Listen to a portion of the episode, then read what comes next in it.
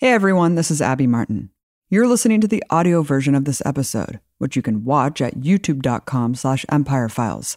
But you can also listen to our new exclusive podcast, only at patreon.com slash empirefiles, which makes all our free video content possible. President Biden has made the major announcement that he's officially ending the Afghanistan war and is expected to withdraw the remaining 3,500 U.S. military personnel from Afghanistan – with 7,000 NATO soldiers following suit. I believed that our presence in Afghanistan should be focused on the reason we went in the first place to ensure Afghanistan would not be used as a base from which to attack our homeland again. We did that. We accomplished that objective.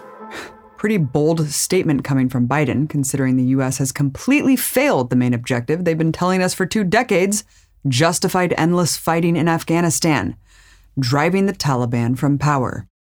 The deadline Biden gave for the full withdrawal is the 20 year anniversary of 9 11, the same event the U.S. empire used to justify its criminal invasion and subsequent 20 year occupation of the country.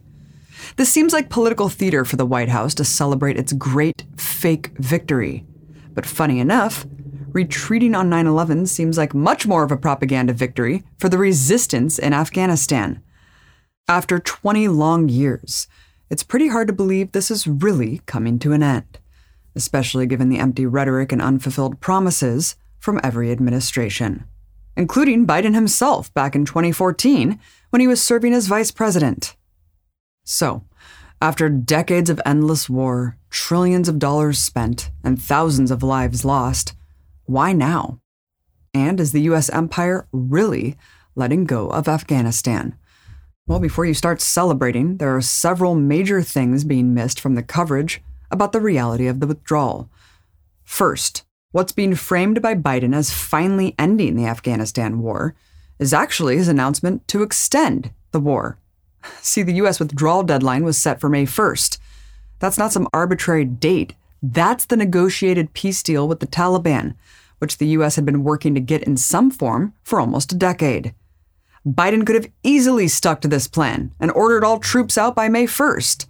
But extending it over four months for seemingly no reason at all other than theatrics opens the door to disaster. And the Taliban is pissed. They previously threatened a mass casualty event for U.S. troops if they remained past May 1st, and they're boycotting an upcoming peace conference as a result. In fact, the Pentagon says it's actually sending more troops to Afghanistan to help the withdrawal, meaning they likely expect some kind of attack. What's more worrisome, it creates an opportunity to re escalate the war by using the remaining soldiers as bait. Then the US can claim that Taliban broke the deal, not the US. This massive risk could be a bait and switch by the White House, but more likely it's just reckless stupidity for some weird 9 11 performance. Second, Biden's use of mission accomplished is framing the withdrawal as a victory. But the truth is that the U.S. has been handily defeated in Afghanistan and is finally finishing its multi year retreat after being forced out. Bush's main goal during the invasion was to oust the Taliban because they allegedly harbored terrorists.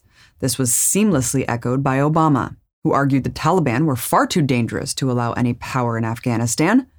Thanks to our military and our allies and the brave fighters of Afghanistan, the Taliban regime is coming to an end. The United States respects the people of Afghanistan, but we condemn the Taliban regime.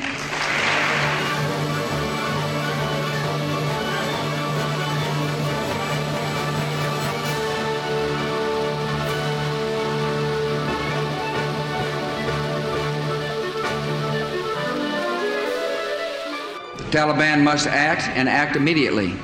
They will hand over the terrorists, or they will share in their fate. And if the Afghan government falls to the Taliban, or allows Al Qaeda to go unchallenged, that country will again be a base for terrorists who want to kill as many of our people as they possibly can. We must reverse the Taliban's momentum and deny it the ability to overthrow the government. Today, the Taliban controls way more territory than they did in 2001 and the White House has openly acknowledged that they expect the Taliban to take full control of the government after the U.S. withdrawal. It's important to review the evolution of this war to understand just how absurd the whole thing really is. In the first phase, the US thought it could easily oust the Taliban and install a 100% puppet government. Once Obama came in, that morphed into pursuing a unity government to share power 50 50 with the Taliban, all while lying to the public about needing to defeat them. Then Trump stepped in, thought bombing the shit out of the country, leading to record deaths, could accomplish this power sharing dream. Now, Washington has totally given up on all of that and fully accepts a likely total Taliban takeover. to recap, what started as a regime change operation 20 years ago has ended with the Taliban regime more powerful than ever before. So, now let's get to the big one. Is the U.S. really leaving it all? But we'll not take our eye off the terrorist threat. We'll reorganize our counterterrorism capabilities and the substantial assets in the region to prevent reemergence of terrorists a threat to our homeland from over the horizon.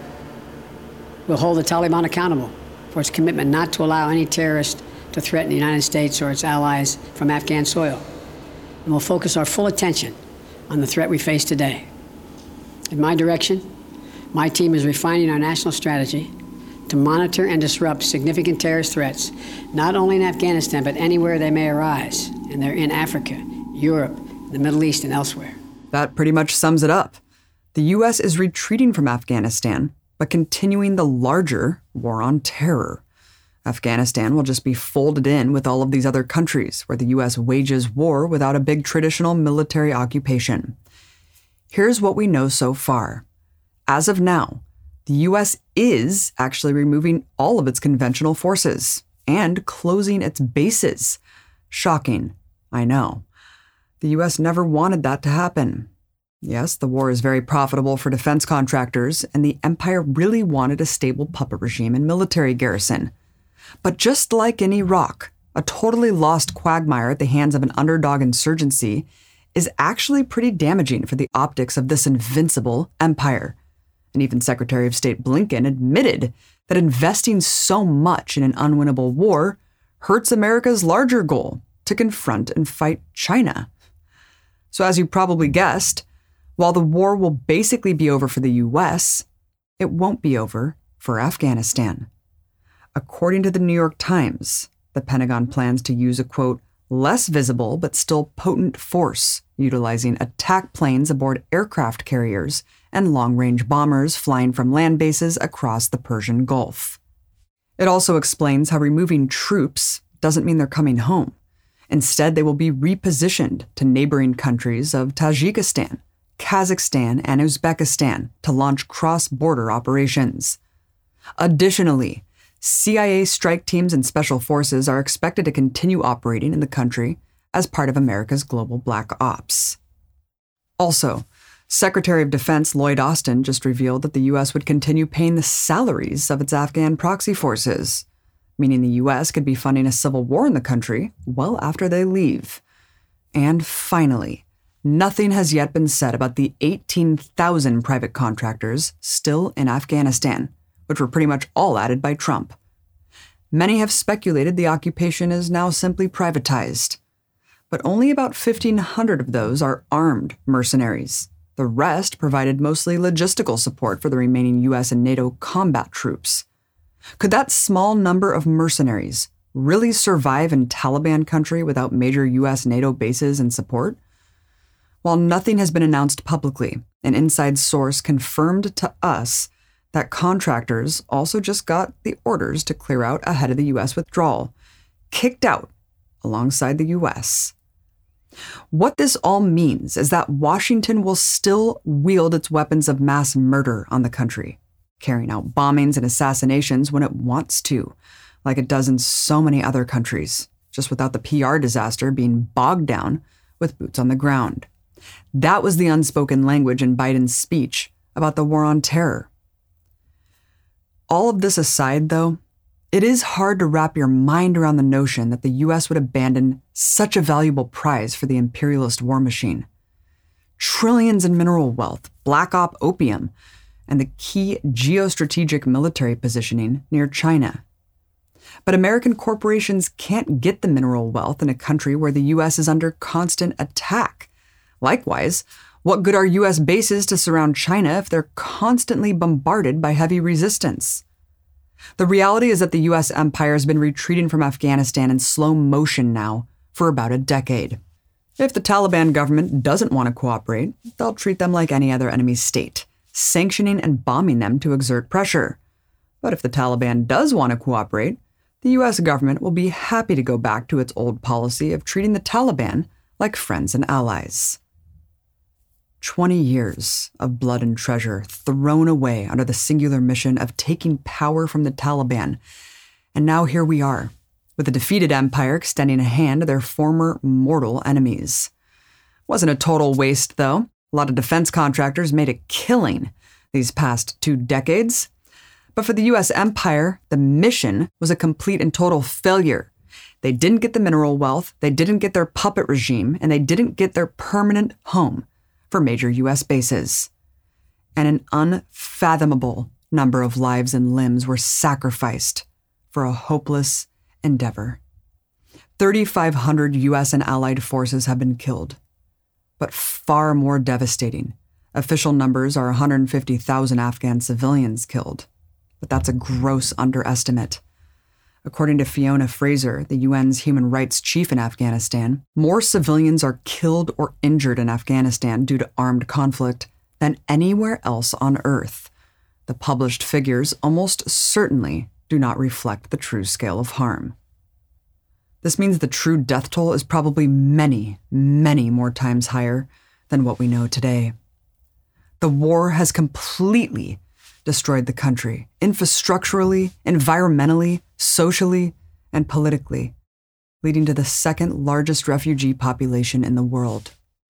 Today, 70% of Afghans subside on just a dollar a day.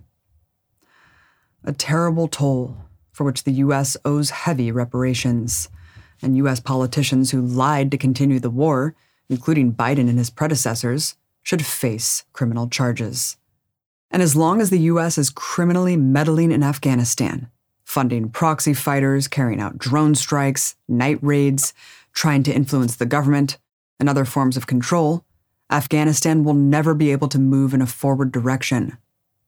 The empire's retreat from the battlefield should be used as momentum to continue the fight against the disastrous war on terror itself, as well as the criminal doctrine of U.S. hegemony.